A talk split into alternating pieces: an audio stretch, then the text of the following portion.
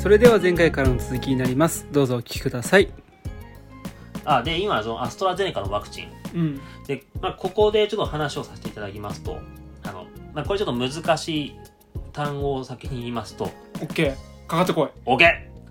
ウイルスベクターワクチンウイルスベクターワクチンはいこれがアストラゼネカのワクチンの特徴ですこれは何メッセンジャー RNA とはまた全く違うワクチンになるのそうなんですよこれ違いますちなみになんですけどそのウイルスのベクターっていう話をしたじゃないですか、うんベクターは運び屋っていう意味ですうんこれあのアストラゼネカのワクチン何が違うかっていうと、うんあのまあ、最終的に体の中に抗体を作ってもらうために、うん要は遺伝物質要はさっきも言った設計図とか手配書ってうん言ってくれたじゃないですか、その情報をモデルナとかファイザーはメッセンジャー RNA に込めてました、そうだメッセンジャー RNA が込めてうん、運んでた、運んでた運んでた入れてたっていう入れたうんアストラゼネカはこの設計図とか手配書に関して、ウイルスに乗せて運んでますねうーんこれ要はうんこれが従来のインフルエンザワクチンに似てくるんですけども、そそう思ったウイルスを弱くしたのはインフルエンザワクチンの従来のワクチンじゃないのそうこれ人の体に対してそのもあのウイルスベクターワクチンの説明ねううん人の体に対して無害であったり、うん毒性を弱めたウイルスを用意してうんこの無害のウイルスに、まあ、例えば今回のコロナウイルスに、まあ、たもうの抗体を作るために必要な情報、うんまあ、設計図とかをの情報を入れて体の中に入れますよっていううーんそうするとこの要は無害なワクチンが、うんまあ、細胞とくっついて反応してで体にこの抗体を作れと教え込ませますうよっんて、うんないこれ確かにメッセンジャー RNA と違ってウイルスに込めるからそういう意味で本当作り方が違いますようんうんうんだからウイルスベクターワクチンだからウイルスが情報を運ぶワクチンですってうんっていう意味なんですよいやそこはんなるほどなっていううんでもインやっぱウイルスを使うっていう意味ではインフルエンザワクチンと同じなん今インフルエンザワクチンって言うと今までのワクチンと同じなんじゃないのって感じなんだけどそこはど,、うーんどどこが違ってくるのこれそはうそこはやっぱり質問されると思いました。うん、思う、思う、思う。僕も思うもん、それ大丈は夫。かななんかすごい難しい話になってくるのかなこれこれこここから先いや、あのね、これなんですけども、うんあの、弱めた、まあ確かにね、従来、まあ、もともとインフルエンザとかのに、すごい似てるのは似てるんですけども、うんただのウイルスを送るよりも、うんその、ウイルスの中に、より正確な情報。あーうんあ例えば、ウイルスの中にもうほんと設計図とか手配書みたいのをぎっしり詰め込んだ状態でうん送り込むんですよ。で、元々の今まであったインフルエンザとかのワクチンっていうのは、そのワクチンだけであったっていう。だから気づく、あの、弱、これもね、わコロナの時に話してるかもしれしれないんだけど、うん弱めたためにスルーされちゃうはいはい、ことがは多いよって話だったじゃないですか。い、従来のインフルエンザとかのワクチンはそれそのものを、うんこう毒性をなくしたものを入れるから、うんこうなんていうんだろう弱す弱くなりすぎて気づかない可能性があるんだけれども、このウイルスベクターワクチンは無害にしたものに対して、うん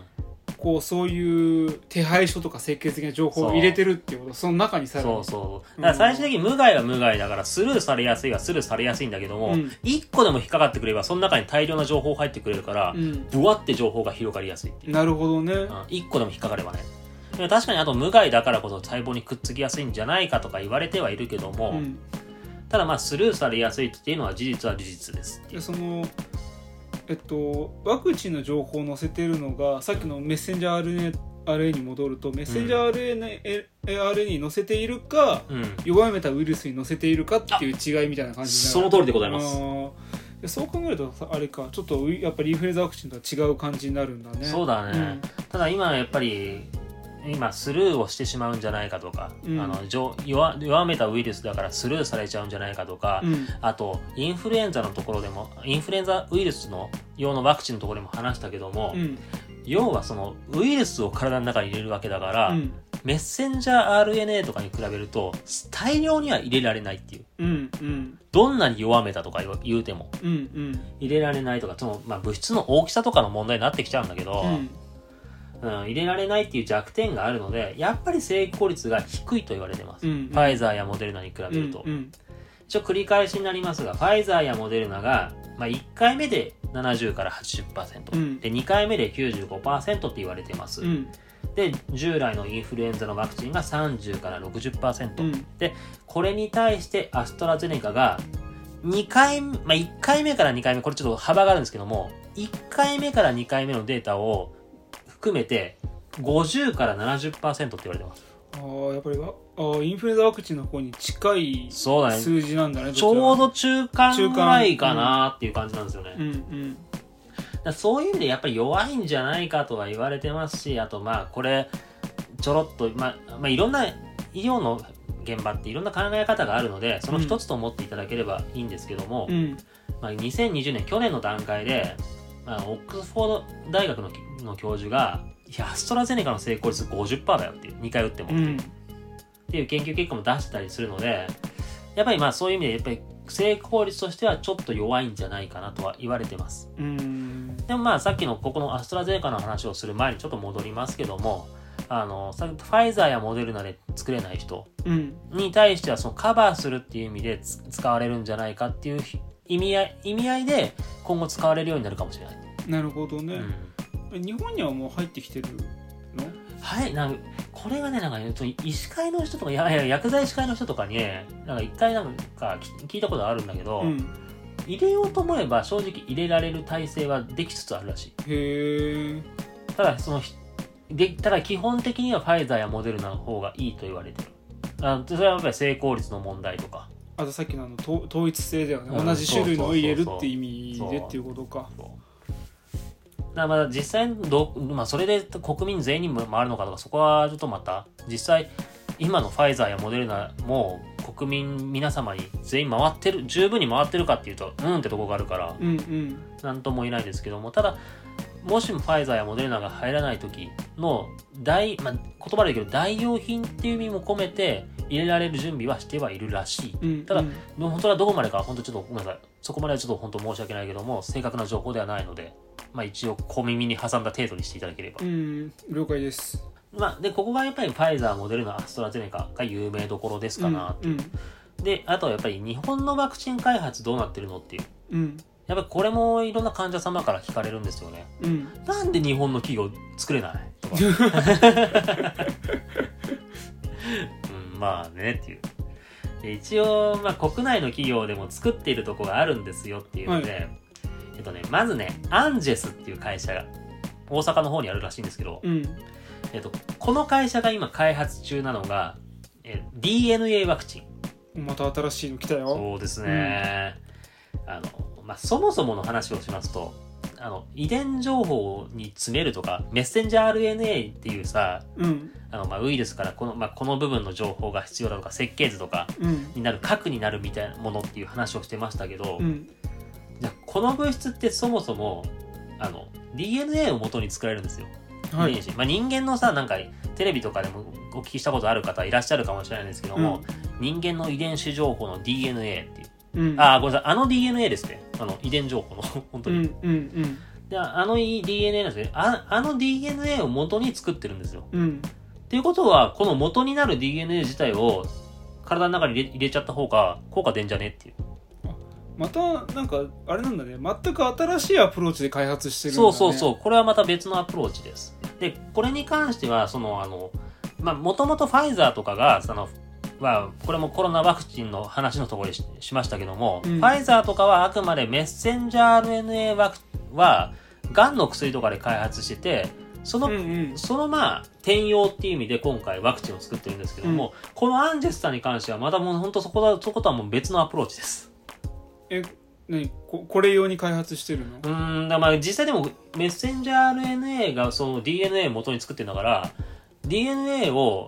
直接細胞の中に打ち込んじゃった方が絶対効果出るじゃんっていうのは他の病気でも同じ考え方できるんですよ、うんただ問題がその DNA 遺伝情報その元になる部分を体の中に入れちゃうのは要はその必要以上の反応を起こしちゃうんじゃないかとかうんあくまでイメージの話ですけどメスあのファイザーとかモデルナがやってるのは必要な部分の遺伝情報を抜き出してるうんうんっていうイメージね必要な分を抜き出してる、うんこれは大元になる部分で必要な情報も含めて余分な情報も入っちゃってるんじゃないかっていう、うんうんうんそれを体の中に入れるのってちょっと危険じゃないとは言われてはいるんだけども、うんただこっちの方が成功率はいいだろうっていうので考え方としてあるうーんだからそこに関してはじゃああくまでじゃあ余分な分の情報を抜き出せな抜き出すとかうんそういろんな研究もしてる今だからそういう意味で消費ちょっと遅れてるっていううんメッセンジャー RNA に比べてちょっと開発とかが遅れたのはそういう効果はあるはずなんだけども要は余分な情報とかも伝えちゃって危ないじゃんうんうん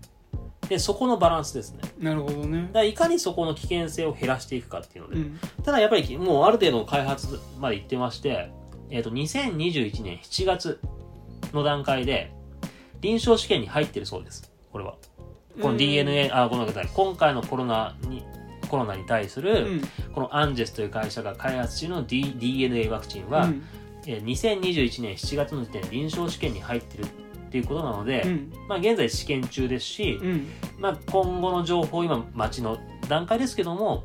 まあ、効果、まあ、成功率としてはかなり期待できるんじゃないかとも言われておりまうす、んだからこれに関してはまた今後の情報待ちですねっていううんうんで一応まあこれが今日本のワクチンので有名なとこなんですけども、うんただ最後に、えっと今回ちょっと最後に結構話題の塩野義製薬のワクチンの話をしようかなとうんだから塩野義製薬がこの前あのあこ今年の年末か来年の頭にはうんええコロナワクコロナ用のワクチンを作れると言われておりまして、うんやっぱりちょっとテレビとかいろんなネットニュースで話題になったのででしかもこれ、まあ、そのニュースを見た人がいるかどうかなんですけども注射じゃないっていおうあ、ーまあ、注射で打つもう作れるんだけども、うん注射じゃなくて鼻からの吸入で済むっていうプシュってやる感じそうそうそうそうそうそなんかあうの鼻炎の人とかがこうやってやってるあそうそうそうそうそうそうわかるからなんかねちょっとこうススプレーみたいなので鼻に入れるやつそうそうそうあ点鼻薬っていいのかな、うんうんうんああいうのでできるんじゃないかって言われててえー、めっちゃいいじゃんそうやっぱ注射が苦手な方とか大変多いですしいや俺もうすごい嫌だよもう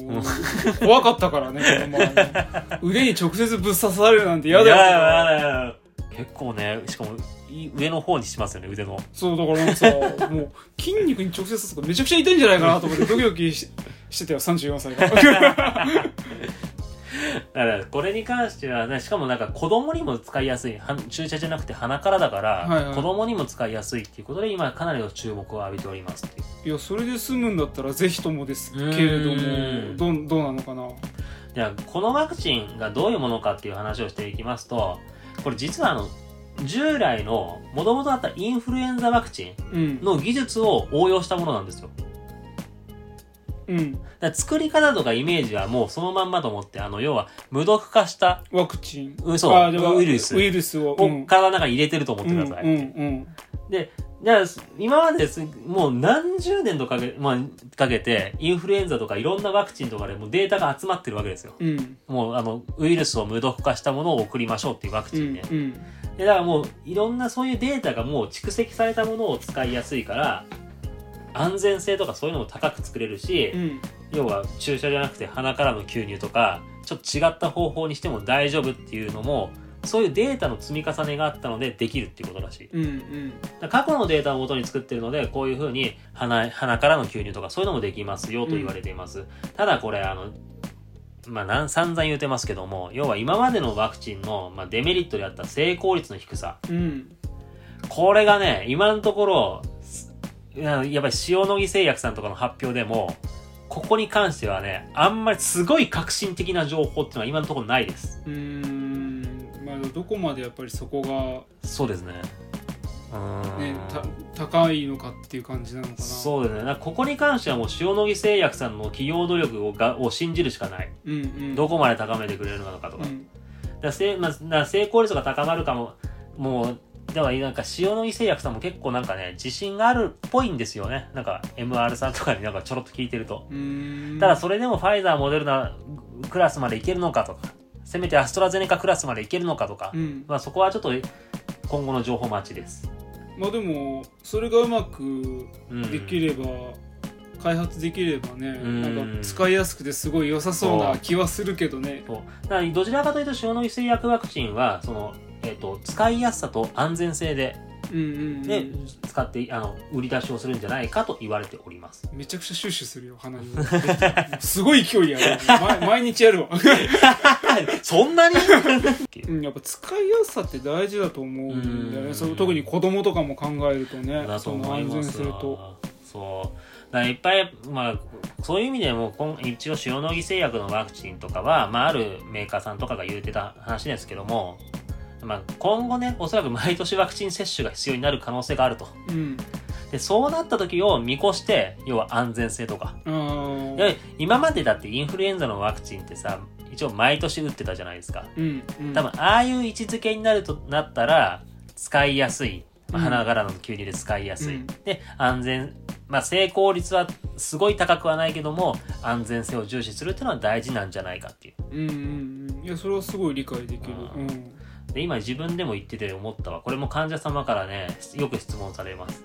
ワクチン結局毎年必要になるのってなんかニュースだとんなんかねあの毎年みたいなことで流れてるけどねそうですねあのこれねやっぱりいろんな先生医師や研究者うんとかの方ですけども、まあ、やっぱり毎年必要になるんじゃないっていう考えをされてる方は大変多いです。うんうんというのも、これね、あの、一応なんですけど、コロナワクチンでの抗体が1年くらいしか持たないって言われてるんですよ。うんね、もう実際のところね、あの、今ちょっと海外のパンデミックとかの状況を顧みても、1年持たねえんじゃねえかっていううんう、んうんっていう意見も多々あります。で、まあ仮に1年持ったとしましょう。仮にですけどね。うんでも現状じゃあコロナ、コロナが収束するまでどれぐらい時間かかるかっていう。この時間なんですよ。要は一あと1年以内に収束しない限りは、こ収束するまで2年3年かかるってことは、絶対抗体切れるんで、うんうん毎年接種が必要になると。うんうんで、じゃあ実際のところじゃあ収束するまでどれぐらいかかるかって、これちょっとね、まだはっきりは言えないんですけどもう、んこれあるね、アンケートで、医師を対象とした調査なんですけどうも、んじゃあコロナの収束時期っていつでしょうっていうアンケートを取ったところうん一応ね一番多かった回答はうん2022年前半要は来年の前半には収束するっていう回答が多いは多かった、お医者さんのアンケートうでんねだまああと1年はかかんないんじゃないかっていう意見は多いは多いんですけども、まあ、でもこれが34.6%なんですようんでもちろんおこの同じ調査の中で次に意見が多かったのはに2023年後半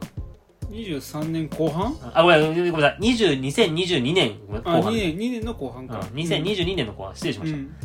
2022年後半が23.2%。うんで、2023年以降うんになるという意見は22.3%。あ、22.7%でそす。りゃ割れるよね割れてます割れてまそす。りゃまあまあそりゃあた当てられたらまあねそりゃそうだよねうんいや、これね、やっぱり医師でもやっぱり割れるんですよ。うんなんか、やっぱりいや4、5年かかるって先生もやっぱりいますしねっていううんう。んだからそういう意味でやっぱり抗体が1年くらいしか持たないってなると毎年接種が必要になるよねっていう感じですねうんまあ何をもって収束かっていう定義にもよる気はするしねあーまあこの前ある政治家の方が、まあ、有名な政治家の方がうんある程度感染が爆発これ僕もラジオの中で第5回の時にちょろっと話したんですけど、うん感染が爆発してである程度時期が過ぎたらうん勝手に毒性は弱まっていくっていううん発言をしまして、まあこれはね、別に叩かれてはないんですけど、その政治家が。っていう発言をして、で、僕もその思ってるんですけども、確かにでも、それ弱まるのいつやねんって話もありますし、うんそれまでにじゃあ、犠牲になった方のい気持ちとかはどうなんだっていううん話もなるんで、ちょっとここはぼやかしますけどうも、んやっぱり収束時期ってのはやっぱり読めないし、それまでに毒性が弱まるからっていう期待もね、あんましない方がいいですう。んうんそれまでにかかってしまう可能性があると思って注意した方がいいので、うんうんであのでワクチンやっぱりそのさっきの塩野義のところでも話しましたけども結局安全性ってなんだっていうワクチンに対してのはいはいはいこれをちょっと最後に締めにしようかなと思ってるんですけどうんも、でも患者さんからの質問でも結構あるんですよで要は副反応がないワクチンが安全なのうんうんこれねこのラジオを聞いてくださった方で共感してくれることはね、共感してくれる可能性ある、高いと思うんですけど、これすげえ難しい質問されてるなと思ったね、僕いや確かになんかワクチンの安全性って何なのって感じだよね確かにねそう要は副反応って僕はなんかこのわラジオでも話してますけども熱が出たりだるくなる腕が痛くなるっていうのは確かにこれみんなそんなこと経験したくないよと思うんですけども、これはその免疫とかが働いて抗体作ってくれる証とも考えられるんですよそうだよね体があくまでその働いてくれてるからそういうのが起きるってっていういう考えもあるんですよ、うんまあ、これが全部ではないんですけどうも、だかんら成功率が高いワクチンほどこれが出ちゃうのはしょうがないっていううんうんっていう考えもできるんですけどもでも確かにじゃあ本当熱が出てだるくなるとかがこれ本当にワクチンで抗体作ってるからかって言われると言い言い切れないんですよね。あ本あ逆当にに そううんこれ本当に抗体作ってるからなのかなっていうのが、んんもしかしたら例えばじゃあ免疫の方に影響を与えちゃって、うん免疫が下がってんじゃないかとかっていうう、んでそれでだるくなってんじゃないかとかうんっていうのをいろいろ考えることができるんですよっていうだから副反応ってが安全なのかどうかってのは分からんうんうんでじゃあ現実僕もねいろんいろんな患者様とやっぱりワクチンのこと話しててうん結構皆さんいろんな副反応出てる方がいるなっていううん思いまして、あいくつか例挙げてみますと、うんまあ、ひどい腹痛や下痢が出た方とかねうんあと、アレルギーみたいにブツブツがすごい出た方、うん耳鳴りが出た方、うんでこれ,、ま、これは辛いなと思ったんですけどもめまいとか動悸がしてもう打ってワクチン打たれた方はうん分かると思うんですけど、15分とか30分間ぐらいそこで休んでてくださいってはいはい言われるじゃないですか、うんありましたその待ってる間にめまいと動悸が出ちゃって救急車で運ばれたっええていう方もいらっしゃいますだからこれってここら辺めまいとか動悸とか耳鳴りとかうんここら辺が本当に抗体を作ってるからかっていういい意味での反応なのかっていうと、いや違くねって思っちゃうところあるんですよね、うんうんだからほなむ本当副反応と、まあ、要は、まあ、免疫を作ってるからかこそ出てるものなのか単純に要は副作用って言っちゃうも、まあ、悪い意味での副反応なのかがすごい線引き難しいんですけどもこれ本当考え方は難しいっす、うんいやもうここは今聞いててももううんなんていうのかうんなもうそうでまわからないよねっていううん本当わかんない。でも、どっちにしろの話で、どっちにしろの話なんですけど、もう100%安全なワクチンっていうのは、まあ、できることはないです。うんこれはもう100%っていうのは世の中でありえない話なんで。うんで、まあ、今後、ウィズコロナを生きていく上で、うんもう、だそういう意味でも、多少成功率が下がっても安全性が高いワクチンとか、でも、やっぱり、ある意味、収束させるためには成功率が高いワクチンをの方がいいっていう、いろんな考え方もあるんですけども、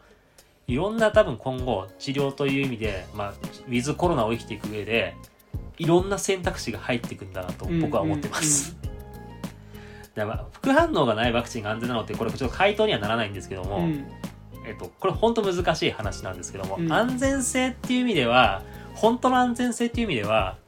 やっぱりデータが蓄積されていかないとわからうんうんん最初の僕冒頭でワクチンを打たない選択をする人の考えもありだなと思ってる理由の一つなんですけど、まあ、僕はちょっと打った方がいい派ではあるんですけども、うんただこういう意味で本当に安全性っていうのを考えた時にはいろんな考え方をしなきゃいけないなと思ってます。まあどれがどうとかじゃないっていうのがあるよねあ個ー々が判断していくしかないのかなっていううんだからそういう意味で多分今後いろんな意味でワク今ファイザーやモデルナ以外にもアストラゼネカのワクチンだとかそれこそ塩野義製薬のワクチンだとか、多分いろんな選択肢が出てくるんですけどもこれいろんな選択肢を本当はそれぞれが選べるような状況が僕はいいと思ってます。早くそうなるといいねもうねそうですね。 まあとりあえず今回こんな感じですかね。了解じゃあちょっと今日はこんなところですかね、はい。すいません。えーどうも今日はありがとうございましたありがとうございました。